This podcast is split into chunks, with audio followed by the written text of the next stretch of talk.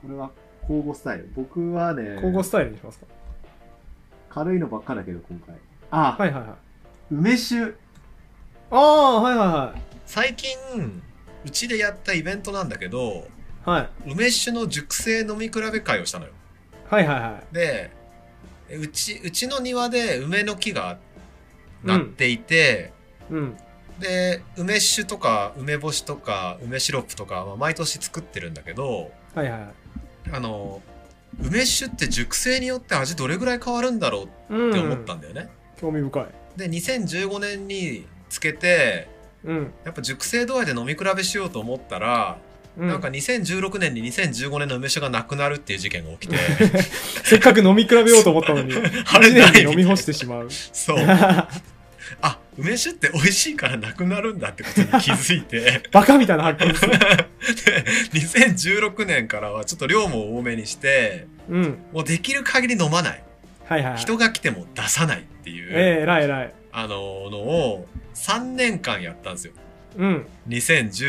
20161718はいはいはい。で満を持して今年2019年にうんストックしてきた梅酒の熟成の飲み比べをするっていうイベントを、えこの前やりまして素晴らしい。3年分をね。 3年分同じ梅の木から取ってうん。同じ人がうん、同。じ氷砂糖と同じホワイトリカーを素晴らし使いっ。てはいはい はい。で同じ瓶に入れてうん。あもうの完璧ですね、対象同じ場所。にストックしてたんですようん。完璧です、ね。完璧でしょこれうん。でその飲み比べ会をやってさうん。はい2018年ものから順番に飲んでったんだけどはいはい。 1年で驚くほど味が違うあ、そうなんすかこれすごかった僕イベントの前に飲み比べるとかそういうことやってなくてはいはいは本当に参加者の人と一緒に1個ずつ飲んでったのね、い。うん。でこれ一緒だったらクソつまんない回だなとリス クをリスクを抱えながらそうですね。あの飲み比べたらもう全然2018と17でも違うしうーん。 17と16の方がもっと違うああ、よかったですね。クソつまんない回にならなくて。そうすごくうん。すごい違うからうん。なんかみんなねあのやってみたらいいと思うあ結論それですか。 梅酒全然違うから。あのーもっともうちょっと発見を言うとうん。やっぱね2018年のやつは若いっていう感じがするのよ、だから梅はいはい梅っぽくて酸味がまだ強いうん。で201716につ行くにつれてまろやかさが増していくんだけど、うーん。なんか2016の梅酒ってアルコール度数が濃いように感じるへえ。なんかね濃厚な感じがして多分度数って一緒だと思うんだよ、だって、ホワイトリカーの量一緒ですもんね。うん。なのになんか濃厚な渋い感じがあって渋いっていうのは、えーあのえぐみとかじゃなくてね、はいはいない方はのなんか渋い感じがして、い。うんちょっとこれ度数高いかなって感じるんだよね。ね。でこれはね一つの発見でうん。えっと度数高いと思ってたやつは熟成してただけの可能性がある今までああ。その酒系なでる。あれいやなんか今すいませんちょっと話話違うっていうか、どうなのかなって思ったのがよく考えたら梅の中の糖分があるじゃないですかうん、でそれがちょっと醸造されてアルコール度数実際に高くなってる可能性があるなって一瞬思ったんですよ なんとじゃあ高いかもしれない。だからもしかしたらマジで高いのかなっていうのが頭をよぎってどうかなあそうかもしれないけどね。可能性ありますよね梅にも糖は含まれてるからそ発うだ酵ね。進んで上がってんのかな上がってる可能性測りたくなりますねそうなると急にそうあと梅酒ってホワイトリカー3、えー、35度のやつを多分使ってると思うんだけど、うん梅酒ってあれ何度なんだろうって思った。うんうんうんそうっすね35度はないよね。梅から梅によって薄められてるからあねの浸透圧でなんか出てきてそうるですかねら、うん20度ぐらいあるのかなもうそんなないのかななんか全然わかんないねとか言って全然わかんないですねすごいの20度よりは全然ありそうですけどうんだとしたらねグビグビ飲んでたねみんなすごいな全部ロックであすごいなでそうあとはいブランデーにつけた梅酒とはいはいはいウイスキーにつけた梅酒も2018年はやっててうんうんでブランデーにつけた梅酒がねすげえうまいへ飲みやすいしえ参加者みんなこれ何すっげえ飲みやすいし美味しいって言ってておう梅酒をブランデーに梅をブランデーにつけるのもおすすめ安いブランデーでいいんですか安いブランデーでいいですあじゃあもう普通にホワイトリカーで作るよりいいかもしれないですねうんホワイトリカーの方が癖がなくてうん梅の梅酒って感じでブランデーはなんかブランデーの味と梅酒梅が混ざってうまいって感じへえ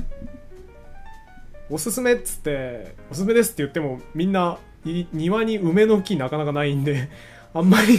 やるモチベなさそうですけどね梅はす時期になるとスーパーに売ってるよねまあ売ってますけど買ってきてほどいや買ってきてまでやるほどのあれあるかっていうとあれですけどねああそうかいや僕の実家にもあったんですよ梅の木、で実家にあったんでうちも梅酒つけてたんですけどあれなかったらやらないだろうなっていう梅なんてね余ってるところにはひたすら余ってるからね そうですうね資源分配が適切に行われてないですねまあなので、まあ、来年今年2016はもうなくなりそうだけど17と18は残ったんで、うんまた来年もやるんでうよんかったら来てください、素晴らしいそしたらえ参加者もみんなうちの梅の木から梅も取って帰ったんではいはいはい梅梅も梅取り体験と梅付きなんで、はいはいはいみんな梅酒作るって言って持って帰ってましたねめちゃくちゃいいですねいいでしょ これを聞いてる方はぜひ来年でも来年ですけどね覚えてなさそうですけ どねみんなそうだねブログチェックしてもらってそうですねあのタカさんの来年のツイッターとかで告知あると思うんでフォローしといていただいておいおい追っていただければかまあ冬ぐらいにやってもいいんだけどねああそっか17別に梅のシーズンに限る必要はないそうかそうかあでもなんかやっぱ梅もいだ後に梅酒飲み比べるっていうのがすごいいいパターンな気がしますねちなみにね梅酒飲んだ後に梅もいだけどね ああもうやばいな危ないやつ 酔っ払いながら梅もいでたんですあね翌日翌日あ、翌日ね、よかった。酔っ払いながら、脚立とか乗ってたのかと思いました。ええなんでそんなんで熟成で全然違ったよっていういいっすね相変わらず燻製やって食べてましたはいはい。もう、生活の実験がえぐいっすね。やっぱねいぶしたり熟さしたりうん。 人類の英知が詰まってるんでいや、素晴らしいと思います。なんか次行く次行きましょうか。えー、っと、じゃあ僕、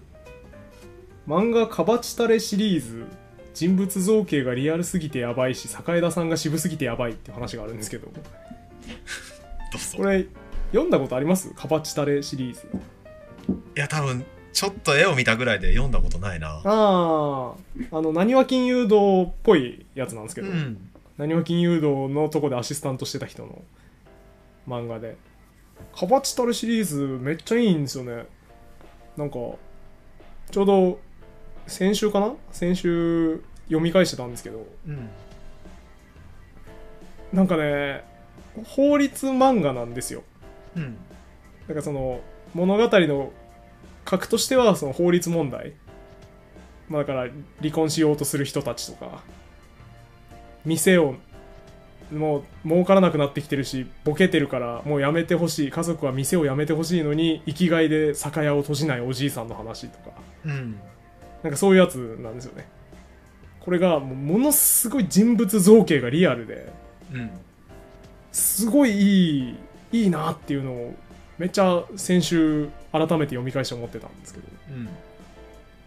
なんだろうなそれこそだからねすぐこれの悪口になりますけどシバトラ 漫画「シバトラ」とかもペラッペラなわけですよペラッペラの人物造形でなんかペラッペラに構成してくる非行少年とかが出てくるわけですけどあれの真逆なんですようんすごい深みのある人物がねこれこれ今完全にあれですよねあの A を褒めるために B をけなすっていうあまり人間として良くないとされている行いをしてしまいましたねそうだね そこはまあ反省しつつ すごい良くてでその「特上かばち」っていうそのかばちたれシリーズ第2作うんの25巻ぐらいかなうんに出てくる栄田さんっていうその事務所の主人公の先輩とその初恋の女性の話が出てくるんですよ、もうそれが良すぎて僕一回読んだことあるんですよ昔うん一回読んだことあるのに読み返しながらもううわー渋いなー渋いなーって一人で喋ってたんですよ これなかなかないですよ一人の部屋で漫画読みながら一人で渋いなーって言うっ てね思うことはよくありますけどねうん口に出しちゃうことはあんまないじゃないですかそれぐらい渋いんですよで、まあ、何が渋いのかっていうとですねあの、まあ、坂田さんっていうその法律事務所の先輩これはもうレギュラーキャラクターなんでずっと出てくるんですけどこの先輩がまあいかにもがさつながさつなんだけど男気ある、まあ、ガキ大将系のねうん日本男児なわけですでまああんまり器用な方じゃないんでまあ独身ですしまあ長らく恋人もいないみたいなキャラクターなわけですようんでそんなねあの武骨な彼なんですけどある日その舞台広島の街なんですけど舞台が広島の市電に乗った時に向かいの電車に偶然同じタイミングで乗り込んでいる女の子を見つけるんですよね、でもうそれを見た瞬間にすごい心臓がバクバクするわけですよ彼はうんあいつだってなって中学生高校生ぐらいの時に好きだった初恋の女の子なんですよそれがほででそれその市電走ってた後にもうこれもね武骨なその普段あんま色恋沙汰みたいなの出してない彼にもやっぱ火つくとすごいんだなっていうのもいいんですけど市電すぐ降りて次の駅でで折り返すんですよ、今戻れば会えるかもしれないみたいなううんでなんとなく戻って降りてそうな駅で降りて当てもなく彼女を探すんですけどまあ会えないんですよねうんでまあそうだよなってなってでその日はおとなしく家帰るんですよで翌日また同じ市電に乗る時に彼女を探してしまうわけですよねうん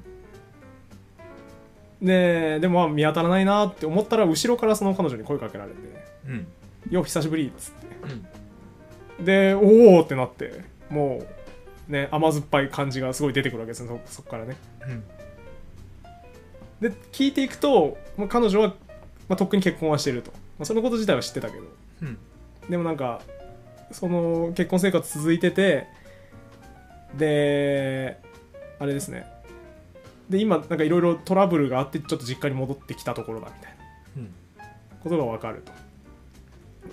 で詳しく聞いていくと要は旦那が割とこうエリートコースをしっかり歩んでたちゃんとした旦那だったんだけどうん会社の派閥争いで、まあ、職がなくなってうんでそっから結構荒れ始めたうんでこれもね漫画の見せ方として渋いんですけどこの旦那ほんとクズみたいなところばっかり見せるんですよ漫画としてはうん家でダラダラゴロゴロしながらそう帰ってきた奥さんに「おい早く飯作れよ」みたいなうんで俺今日から会計士の講座通うから申し込みとかしてきたわみたいなうん夫婦の貯金を勝手に使ってうんうん十万の会計士の講座を申し込んでるみたいなうんで一言ぐらい相談あってもいいんじゃないってその奥さんが怒ったら「なんだ?」みたいな「俺が稼いできた金だろ元はといえば」みたいなうん怒るみたいなもう最低なやつとして描かれてるんですうよ、んっていう、まあ、旦那の描写もありつつですごいちょっとトラブってるっていうのもその先輩はその初恋の女の子からね聞きつつうんそっかみたいなあいつ幸せになってほしいなぐらいなわけですよ最初はうん初恋の女の子のトラブルを聞きながら、でも結果この旦那がまあいろいろあって前の会社に顔を出してちょっとず業務を手伝うみたいなタイミングがあるわけですようんそのタイミングで上司の机に憎たらしい一番憎たらしい上司ですね自分がクビになるきっかけになった、うん憎たらしい上司の机にすごい大事な契約書が放置されてるのを見つけてうんであいこいつもうほんと防犯意識のねえやつだなみたいなこれ誰かに持ってかれたら責任問題だぞって思ったら自然にそれを盗んじゃうわけですようん。この旦那は うん。恨みがあってで持ってってで捨てちゃうんですね帰りの船の便の海海の中に捨てちゃうわけですようん。ででこれでざまあ見やがれとあいつもクビだぐらいのうん。感じになるわけですけど実は会社には防犯カメラがあってうん。もう契約書パクったのバレてるとうん。で今返したらなかったことにしてやるとうん。そうじゃなければお前を警察に突き出すぞって言われてこのねこの時の旦那の動きがもうすごい人物造形がリアルなんですけどうん。いかにも あの問題一つ起こさずに来たエリートがちょっとやさぐれてるタイミングでそれを突きつけられた感じの動揺なんですようん。もう部屋の物とか無意味に壊したりとかうん。するんですよねなんか問題を起こさずにやってきたやつが警察沙汰にされるって言われた時の動揺がすごくてうん。リアルなんですよほんでそのすごい苦しみの中に、まあ、奥さん帰ってきて奥さんに当たり散らすんですよねうん。でこの当たり散らされた当たり散らされて、まあ、奥さんも居場所なくなってで結局その久々に再会した栄田君うん。法律事務所の先輩に相談しに行ったらその栄田君は悩みつつもでも彼女に幸せになってほしいからっつって旦那との仲を取り持とうというか旦那に助けられないかなっていうのを考えるんですけどうん。でも旦那の様子があれだときついとうん。エリートがね暴れてね うん。もう錯乱状態になってるからこれだと厳しいなってなって結局よし離婚させようってなるんですようん。離婚させて俺がこいつをもらうってなるわけですうん。俺の方がこいつを幸せにできるってなってでそれこそそうっすねなんか安っぽい話だとそのままその子を奪ってハッピーエンドみたいになりそうなんですけどうん。ならないんですよここがすごい渋くてうん。その旦那のことがやっぱ好きなんですよねその女の子はねうん。昔そういえばこんなことがあったねってその栄田君は離婚の手続きを進めてる一方でうん。奥さんは旦那に最後の話し合いをしに行くんですようん。でそこで昔こんなことがあったねっつって慣れ初めの話になるんですけどその旦那と女の、もうここで急にさっきまであんなもうクズでうん。精神錯乱するしょうもないエリートだった旦那がここで急にいいやつの描写がめちゃくちゃ入るんですようん。昔はそのそれこそ酔っ払いに絡まれて困ってた私をあなたが助けてくれたみたいなうん。朴突な青年時代の彼が出てきてうん。もう本当に打算なしに代わりに酔っ払いに殴られて名前も告げずに出て行ってくれるみたいなうん。ところがすごい出てきてあこいつは悪人じゃなかったんだっていうのがすごい伝わってくるんうん。ですよ、。ここで読者に初めてで聞けば聞くほど彼は悪い人じゃなくて結局彼の何が問題だったかってエリートなんですよねうん。エリートだったっていうことだけが、まあ、ある種の問題で、まあ、エリートだったからクビになると、まあ、そう辛く当たっちゃうこともあるよねとうん。精神脆いしでエリートだからこそ警察に突き出すって言われたらもう終わりだってなって自暴自棄になってしまうよねっていうう、ん。もうなんかいるよねこういう人っていうかうん。っていう凄まじいリアルさなんですよこの旦那の描き方がうん。見せ方もうまいしっていうのに感心したっていうのがまあ主な話なんですけど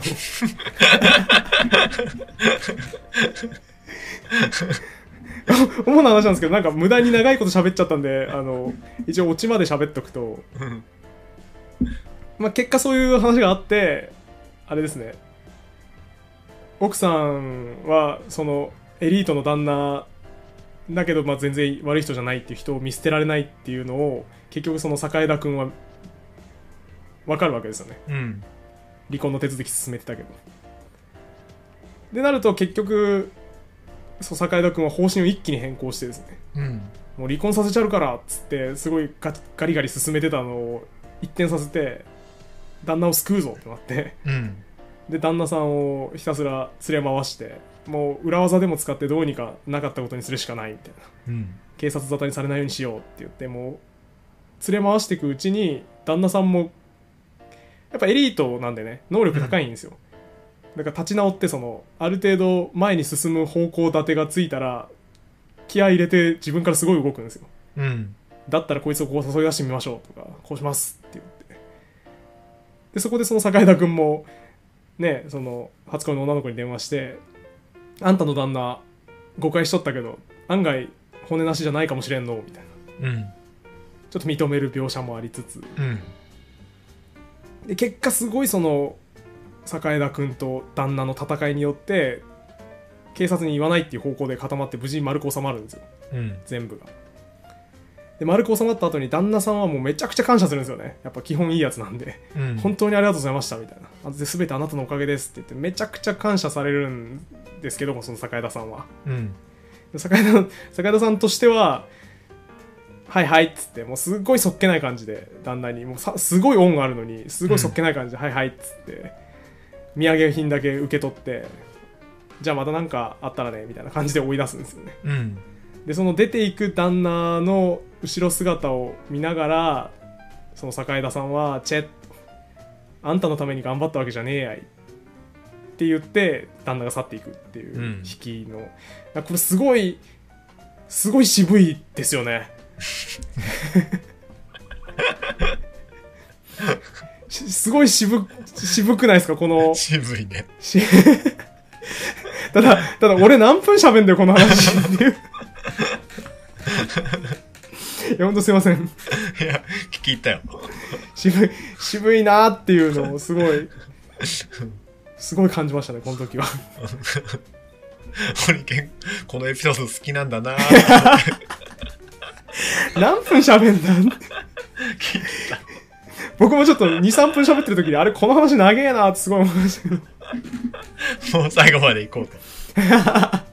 いや、でもこれ渋くないですかいやーなんか、人物描写が濃いうん。っていうのがよくわかった。うん。めっちゃリアルなんですよ。 渋い。渋さは、ちょっとそこまでよくわかんなかったけど。残念。 長いこと喋ってる。うんまあいい、いい、いい話だなと思って。はいはいはい。聞き入ってた、普通。そんななんだろうな渋さあれだと思うんですよねその黒子に徹する勇気というか初恋の女性のためにひたすら本来だから敵じゃないですか旦那はうん。恋敵っていう意味で言うとでもこの旦那をひたすら奮い立たせてね結果としてその子が幸せになるように旦那をめちゃくちゃ振り回してどうにか着地させようとするし結果そのやってるうちに旦那のこともちょっと認めたりとかこいつがこの子を幸せにしてくれるだろうなみたいなあれもありつつ何でもないっすなんか まあ、ちょっとちょっとあのこれは読んでほしいっていう話に着地しそうですねまあその好きな女性のために、私利私欲を捨てて動いてるっていうことだよね。っていうことですそこねを中心にね。そうそうでですねそこに一旦は自分と結一緒になったらいいっていうちょっとし私利私欲が入った結論も出たけど、うんまあ、それは最善ではないってことで切り捨ててそうですね彼女のためになるベストな方法を、まあ、最後までやるうん自分のライバルとなる人を助けつつもやったっていうあたりうんに渋さがあるのかなっていうことですねなんだろうねだからこれ喋っといてなんですけどなんか渋さに関してはその他のなんか情景描写みたいなところが中心だった気がす るあらすじには宿ってなかったような気がしますねなんかその坂枝さんうんがいい人だなっていうのはあらすじに入って渋さは入ってなかった渋さはちょっとよくわかんなかったけ どまあいい話だったそうっすねあの、うん特上カバチを読んでいただけるといいと思います25巻ぐらいだそうです25巻ぐらいすげえ後ですけど 第1作「カバチタレ」がそもそも20冊ぐらいあるんで45冊ぐらい読まないとそこに達しないですけどそれは何前から全部読んでいかないとダメなの全部読んでた方がいいですねじゃあ大変だねすげえ大変 リスナーの人もこのエピソードにたどり着くまでにえでもずっといいですよカバチタレ特上カバチはあとついでに言うとあの法律知識が身につくのがめっちゃいいですあそういうのね、副次的な産物としてすごいよね。すごいいいでしょ知あれ識はあそこそうなってんだ法律っていうめっちゃ勉強になりますね僕が行きつけてる漫漫画喫茶に、正直不動産もないし、はいはいはいなんか話題に出たやつ意外になくて、残念で、今、メイドインアビス、アビスを読んでいるっていう。 あ出たメイドインアビス面白いらしいですねアニメ見てない見てないっすそう、アニメがめっちゃ良くて、まあへえ、元漫画なんだけど、うんで、第2期もあるっていうから、うんよっしゃ、アニメ待つかって言って、なんかでも図書館、図書館、その漫画喫茶でおすすめコーナーいつもあるのよ。はいいはい、はい、つもマンメイドインアビスあるなと思って見てて、うんふとこれ2期いつかなみたいな。はいはいはい調べたら、なんか2019年の終わりか2010年みたいな感じで書いて あって、遠すぎるからもう読もう。 半年も待てないみたいな。う。そう。で、あの、1から読み始めました。えー、何がいいんですか、メイドインアビス。まあ冒険うん。はその、アビスっていう大穴があって、いはい。でそこに冒険する、あの、少女の話なんだよね。うん。で、その見たこともない生物とか、うん。見たこともない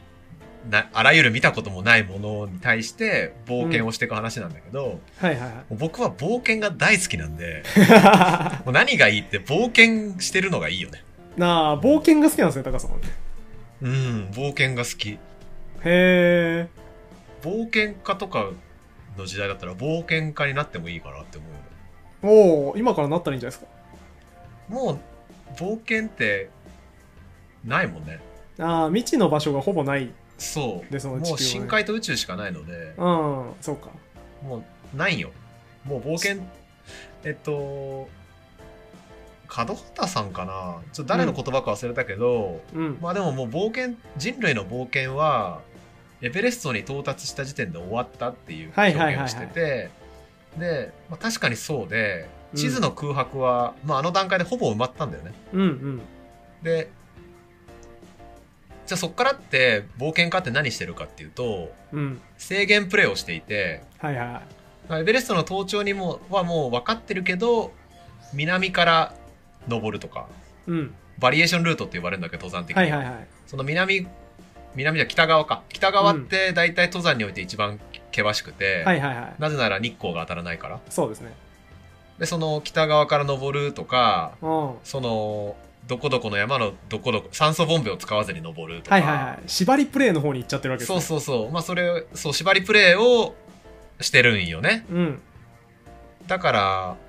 まあ、そういう、そういう冒険にな、変わっちゃったんで、うん。本当に未開の地へ、はいはい。まだ。見ぬ、コロンブスじゃないけどさ、うん。まだ見ぬ大陸へ行こうみたいはいはい、な。はい。。どんな動植物がいるかもわからないし、みたいうなん冒険はもう終わってて、はいはい。そういうのは憧れるね。へ多え。分好きだし、自分の命かけてもいいと思ってると思へえう。。その時代だったら。じゃあ、高橋さん、あれですか、あの、約束のネバーランドとか、脱出した後、好きですかあ、でも今も面白いなと思って見てるよ。へえ。冒険、冒険なんか冒険色結構強くなるじゃないですか、脱出した直後は、結構あれですよね、未知の植物とか、 未知の動物みたいなの連続でしたよね。そう、楽しいよね、やっぱああいうのね。ああ、はで、メイドインアピスは、いはいはえい。っと、絵も結構好きで、うん、で、本当になんかあんまり見ないような想像力をかきたてて描いたんだろうなっていう、はいはいはい。あの、動物とかうん、出てくるし、うん、なんか細かくこう、えっと、1, 話と1話の間に、なんうかん、イラストと一緒に、この動物はこういう能力があってとか、うんこういう性質を持ってるみたいなのはがいはいはい書かれてて、面白いね、やっぱね。そういへうえ。の見てるとワクワクする。へえ。いや、なんか、すみません、話戻すと、僕、うん約束のネバーランド、塀から出た途端にあんま面白くなくなったなって思ったんですよ。 僕、嫌なんですよ、その、冒険、冒険見せられると。ああ、そうなんだ。冒険を見せるなって思うんですよね。あの、だから、知恵比べが面白かったってことだよね。そう、そう、なんかね、そうそうなんですよ。その、政治が好きなんですよね、僕はね。えというかあれもじゃあ好きでしょあのーキラのやつ。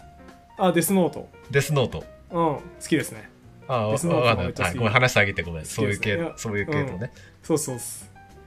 が好きで、なんだろうな、冒険もね、あれはいいんですよ。ドキュメンタリーはいいんですよ。うん。でそれこそエベレスト最初に登った人たちのそのトラブルとかは、すごい面白いなと思って見れるんですけど、うん。ファンタジーになった途端に、なんか、まあ、お前の脳内ではそうなってんだろうって思うん ですよね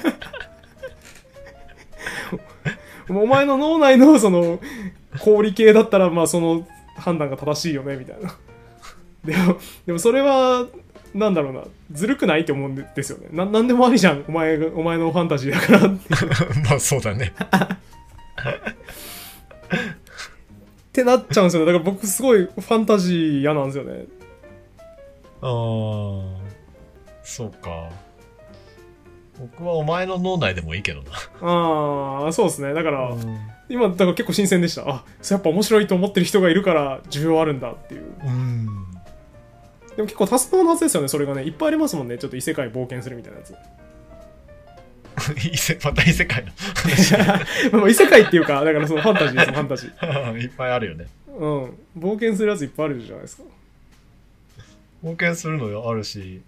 RPG とか好きだしね。あーあそうだから僕 RPG もあんま好きじゃないんですよねああ、だから異世界も好きじゃないんだね、多分。そうですねだって異世界ものって RPG から結構取ってるからさ、魔ああそ法うがか魔も法が使えるとかさ、はいはいはいなんか、あ、これは RPG な感じみたいなの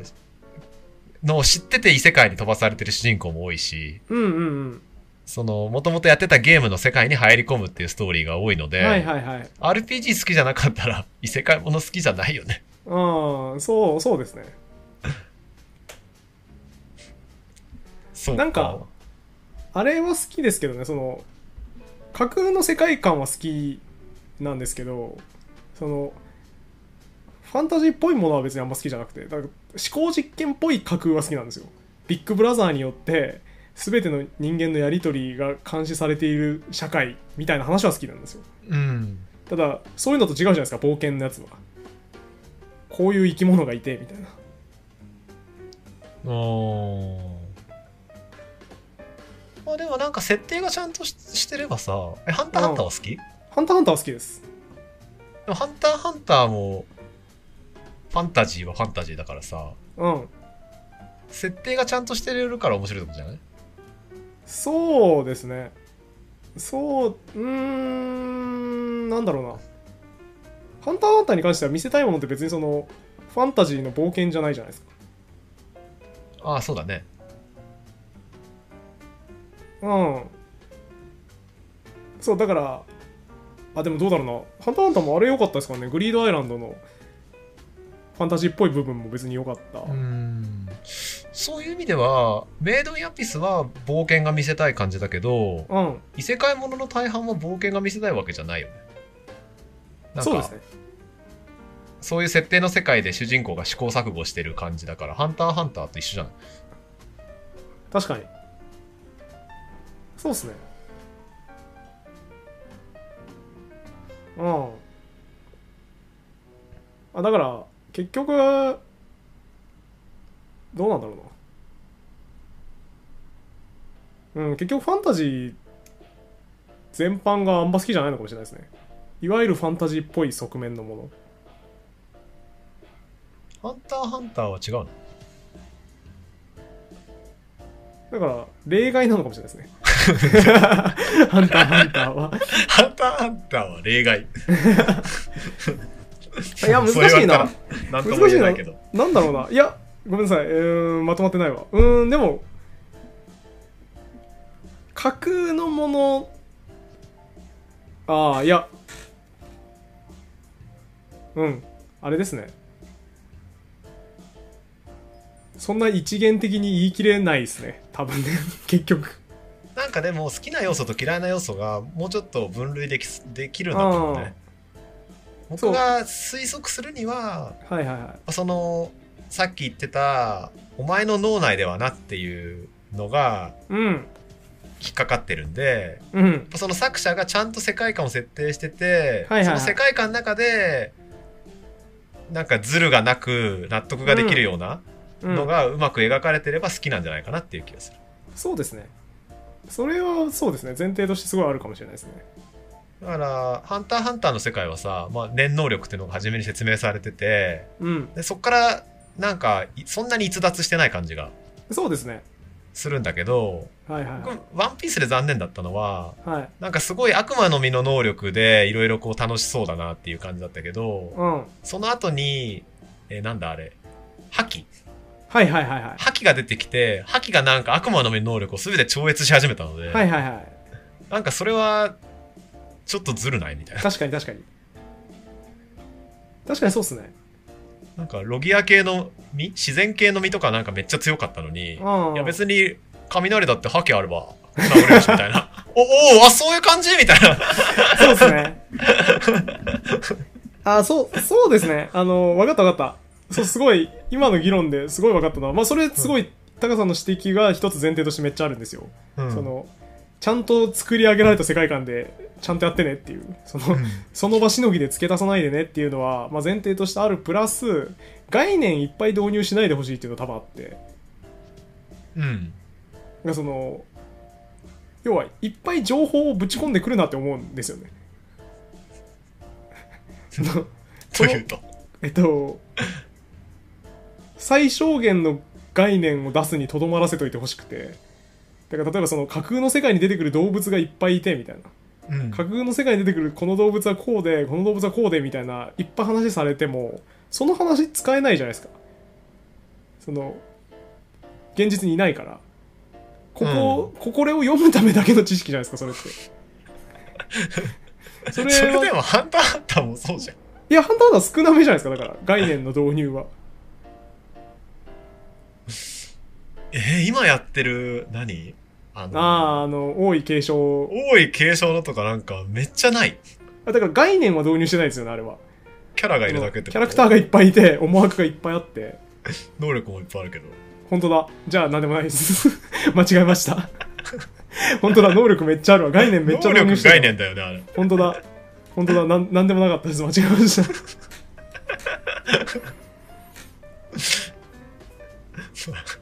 まあいいかまあまたこう、うんまたなんか見つかったら教えてそうっすね。なんか、これ、この問題はちょっともうちょっと分析しないと喋れない。まあなんか今の前提でファンタジーとか読んだり読まなかったりすると、あうんここが嫌いなんだっていうのは出てくるそうですね。ありそうですね。そうか、ここは好きなんだけど。 1時間ぐらいやってま半すぐけらいどで、すね最後、タカさんのやつ言っときますお、なんだっけ。最近の曲を聴いてみたら結構いいっていう 軽そうなやつ あ軽い軽いえっとこのラジオでねお互い TikTok とか YouTube を見たことあるみたいな YouTuber 見たことあるみたいな話した気がするけど、はいはいなんか時代ので流行ってるものはちょっと触れといた方がいいよねっていううん気持ちがあるじゃんね。ありますねで最近やっと音楽に手を出し始めて俺偉い2018年のうんトップ20をうん最近車でよく聞いてるんよ。うんタカさん全然音楽聴かなかったですもんね今までね僕なんか本当に音楽聴いてたのって人生でうん中3と高1ぐらいしかないから、 めちゃくちゃ短い音楽2年しか聴いてなかったらやばいっすそねの2年で聴いてた曲が夏メロであり、はいはい、は全てみたいな。い、めっちゃ面白いなそれ2年間に全ての音楽が詰まってるんですねいや、2年、そうだ、2年間に、あの、時代の音楽が全部詰まってて、すごいあと、自転車で世界一周してる時も自転車で乗って聞いてたんだけど、はいはいその時は、旅人と出会っ、日本人の旅人と出会った時に、うんなんかおすすめの曲のデータをもらってたのよ。はいはいはいで、もらって聞いてるから、うんよく聞いてるんだけど、誰が歌ってるかわかんないし、ああ何か分からずに聴いてるそうっていいう状況いつ、いつ歌われた曲かもよくわかんないまま、なんか、い自転車に乗ってる間ずっと聴いてたって曲はあはるいはいはいなるほどだからなんか謎の曲は知ってたりするんだけど、うんで時代的な背景はやっぱほとんど知らないので、はいはいはいっていう状況の中で最近2018年の曲とか聴いてみるかっていう感じで、トップ20聴いてるんだけどうん。いいっすね。いいいいでしょ。いい最んすよ近の曲最近の音楽いいっすわ。いいんすよ。そう。僕もね、音楽は結構聴いてるんですけど、新しいやつ。やはい。っぱ、いいですよね。な、あのーえー紅白歌合戦はいはいはを去年と一昨年聞いてるんよ。い。うん。で、見てたのね。今まで全然見てなかったんだけど、はいはいはい。でそれは、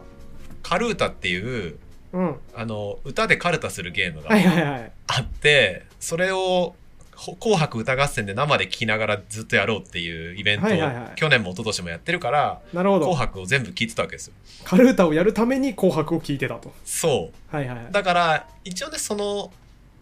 年の「紅白」の曲は聞いたんだけどうん。でもあれって最新の曲歌ってると限らないじゃんそうですね。なんかアーティスト最近のアーティストだけど最新の曲ではなかったりするのでしますします。あ最近の曲なんか本当にちゃんと聞いたの初めてだなとう思っん。 てで「紅白」にさ米津とか出ててさ今そうっ年、すねあとあいみょんとかうん。なんかふーんってやつだけどこう聞いてみるとおこいつらいい曲出して るなと思って今さら、今さら気づいた。はそういはいはい。口ずさめるようになってきたよああ、素晴らしい。流行に少し追いついた感じですね。そう。で、ふこれを思ったのは、うん。やっぱ曲を、今の曲を勉強する、僕はもう30代だけど、はいはいはい。とかは、やっぱこう、世代を埋める努力をしてるっていうはいはいはい。ことだと思っていて、ああ、そうやっ思いますね。ぱ上の世代が下の世代に歩み寄る、下の世代が上の世代に歩み寄るっていうのは、すごい大事だなと思って、うん。音楽を聴いてます。っていう、歩み寄ってる俺偉いでしょっていう話ですね。そうなあのさ社会人になった時2223、3の時にに、うんえー、と会社に入ってうん。でカラオケとか行ったんよはいはいはい。会社でうん。で僕あんまり持ち歌もないし「なんうんかお前歌えよ」って言われたから、うん。まあ、知ってる当時の曲を歌ったら、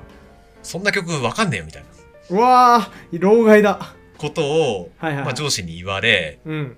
なるほどなみたいなうん。カラオケめんどくさいなと思ったうんだけ どんうざいですね、それは。まあじゃあちょっと上の世代の曲を勉強するかみたいなはいはいはい。感じで、なんかその時に上の人に、が歌ってた曲とか、うん。あとうち、僕らの同期とか、まあ、2個上の先輩とかが歌ってた曲って何だったんだろうみたいはないはいはい。のを、まあ、ちょっと勉強したりしたわけよね。うん。で、これって、だから僕らの、わ僕らっていうか22、3の若者が上の世代に歩み寄ってたんだよね。うんうん。で、まあ、なんか下から上への歩み寄りは、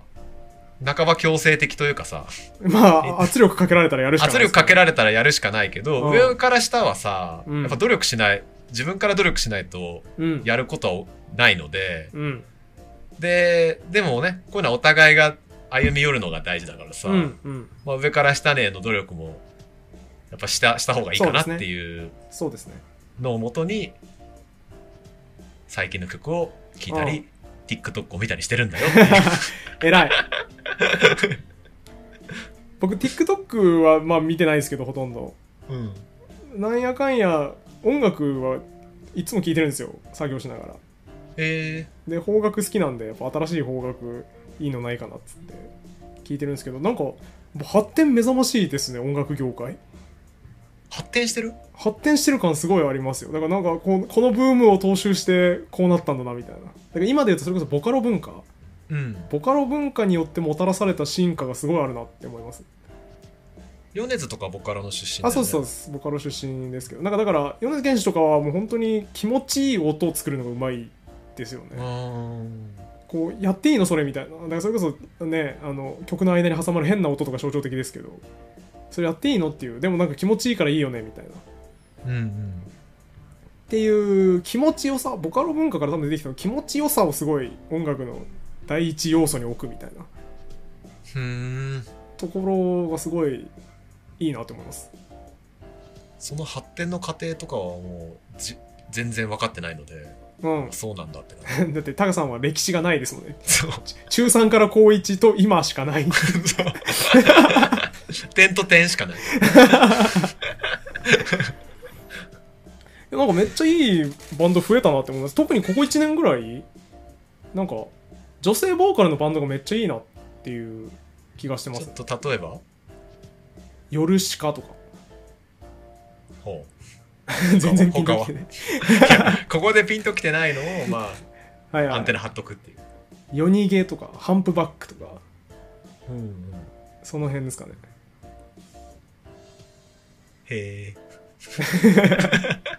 いやもういや本当ね夜しかめっちゃいいですよ2018のトップ20には入ってなかったの、入ってないですもうちょっとマイナーですねそうか。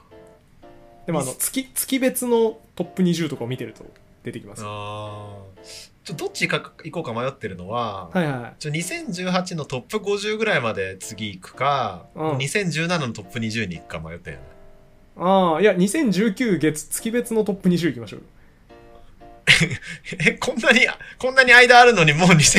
でも最 新最新に触れてた方がいいです2012ぐらいから2017ぐらいまで、18ぐらいまで埋めようかと思ってた のに。あでもうも2019の月別っていう細かいとこ行くの。あでも確かに確かにそうですねタカさんのなんかこうポジションというかタカさんの好きなことという言うとその毎年のやつを見てた方がいい気がするんでそっちの方がいいかもしれないですちょっとあれだよね。まだ個個別に入るには早いかなと思ったんだけど。そうですね。いや、なんか僕 が、その、やたら最新のものを求める理由の一つとして、パロディができるかもしれないっていうのがあるんですよ。はいはい。パロディで何かを作れるかもしれないからっていうのがあって、うん見てるとこはあるんですけど、よく考えたらタカさんは別にあんまりパロディしないと思うんで、そうだね。あどんちらまかとりっていうか、うあんまりっていう歴か、歴史をたどりたいタイプじゃないですか、どっちかって いうと。すれきしそうだね。なんか、せっかくなら、大枠から行こうかなっていう気がっすてる。いう、そう、体系的な学びという意味だと、戻っていただいた方がいいんで。そう、だったら20で行くのか、やっぱもうちょっはと、年ごと、50ぐらいまで、あ、でも20ぐらいあったらいいんじゃないですかね。一番話題になるもの全部さらえてんじゃないですか。うん、 2017行った方がいいかもしれない。何のランキングをあの調べたのかを、すちょっと忘れちゃったんだけど、はいはいはい。なんかミスチルの花火とか入ってんよね、2018の。売り上げかなダウンロードかへー売り上げかわかんないけど、へえ。でも、2018の曲より前じゃん、多分。うん。だか全然わらんないドラマとかなんか映画とかで話題になったのかなみたいな感じはいでこはいうはい混ざってるから、はいはいはその年とは限らないなとは思いながらい。そうですね。でも、まあ大す、大枠ね、流行ったものが出てきますからね。そうだね。それぐらないんでだいいかんだ聞いたことあるメロディーは多いんだよねだからコンビニとかで聞いてんのかなああ、それはあるかもしれないですねう。んめっちゃ流行ったものは聞きますもんね、どっかで。 うん USA とか言ってるしねそうですね、それ、めちゃくちゃ売れましたからね。あっちこっちでかかってました。まあそうそんなわけでうん。あのみんなも下の世代に歩み寄ろうっていうそうですね。最近の音楽、なんだかんだいいよっていう。そうだね最近の音楽結構良かったっすうん。いや、もう本当に、夜しかめっちゃいいんで、ぜひ聞いてほしいです。夜しかねヨルシカヨルシカ僕久しぶりにあれでしたよあの音楽ってもう今結構断片化されてるじゃないですかアルバム丸ごと聴こうってなかなかならないじゃないですかうん1曲ずつに分割されてると思うんですけどヨルシカはもう本当にファーストアルバム「負け犬にアンコールはいらない」っていうアルバムが良すぎて僕投資で15回ぐらい聴きましたよへえ1曲目からラストまでっへていえうすごいね めっちゃいいです風呂入りながらずっと聴いてました風呂問題が解決されてからそう風呂問題解決されて風呂にスピーカー持ち込むようになってからめっちゃ聞いてましたアルバム1個聴けるっていう僕そういえばプログラミングの講習の講師をしてるんだけど、はいはそこで中学生とか高校生の子に教えててい、はいで去年か一昨年かにすんごいボカロ好きな子うんはいは中一中学1年生の子がいていはいその子がおすおすすめしてくれたボカロの曲は全部聞いたんだよね一回うんおおすごいだから微妙にボカロの感じはそこで知ったっていう、えてかむしろそれまでボカロを知らなかったっていうー、すごい知るの遅かったですね あ、やっぱり。ボカロ知らないのって言われたけど、いやうんみんな知らねえだろうと思って ましたし。まあ、世代問題あるかもしれないですね僕が一番あれなんですよ多分黎明期黎明期を支えたぐらいの世代で92年生まれなんですけどちょうどあ、そうなのそうですそうですちょうどそんな僕が早いの早いです早いです僕が高校1年生とか中3とかの時に多分めちゃくちゃ話題になり始めてそこが黎明期なのそう初 ?2007 とか初音ミクとかのえーっとあ、そうか、はあ、そうか。 2007もうちょい後かなうんでもそうあそうそうそうですね2009とかかなうーん。世界一周出たぐらいか。知らし、それは知らねえや。しょうがないです ねチャリでアフリカとか走ってたらねボカロとか聞いてる場合じゃないですしょうかがらな いよ。あのだから、AKB とかも知らんもんね、あの、一番話題になった時。日本中が沸騰したっていう。その時期いなかったんですねそう。なるほどなんか AKB のなんか総選挙の方が盛り上がってるの、はいはいよくわかんないみたいな。ああそっかしょうがないですねそういないからね。 いないし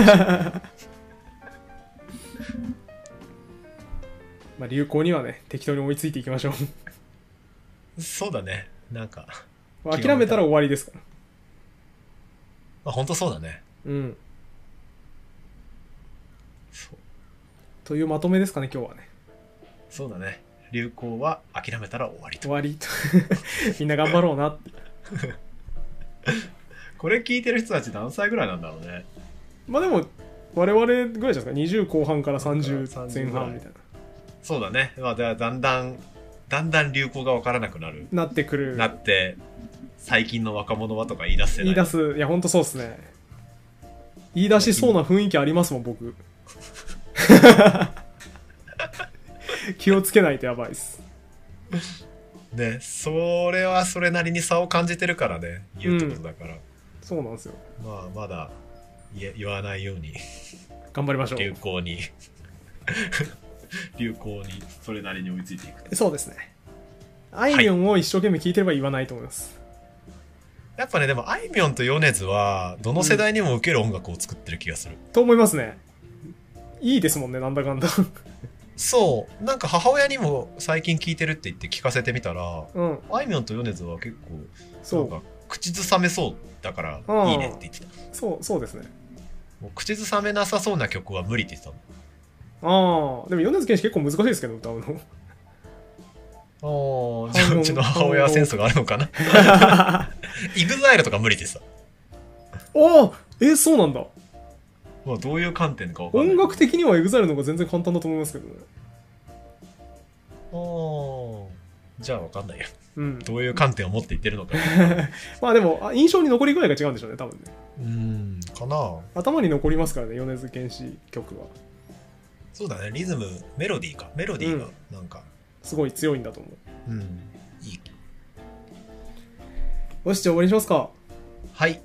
わりましょじゃあそういうことで、えー皆さん引き続きしゃ喋ってほしい話題とかコメントしていただけると扱いますうあと YouTube とかポッドキャストの高評価高と評かチャンネル登録 Twitter とかね登録そうですね Facebook とかインスタとかでシェアしてもらえるととっても励みになりますそうなんですよ本当 になんかさ YouTube で一番面白いっていうコメントついてたよねああそう Twitter でねシあェアれしちょなっとがもらう感動したようんただちょっと勘違いだと思いますけどねそれは ね YouTube で一番面白いはちょっと勘違いだと思いますけどあそいやでもでもまあまあまあありがたいことなんでねう、はい、ぜひぜひそういう感じのことを言っていただけると励みになりますんで言ってってください、そうだね YouTube で一番面白いのも100個ぐらいあるかもしれないからそうですね同列同列で 100, 100個並んでるだけかもしれそないうです。一番面白い漫、一番面白いゆう映像たちうんっていう。そうですね英語英語っぽい表現ですねそうそうそう。ワンオブザモーストなんちゃらみたいなそう。えー、ということでじゃあ今週も終わりにしますはまい。たまた来週はい、ありがとうございましたありがとうご。ざいました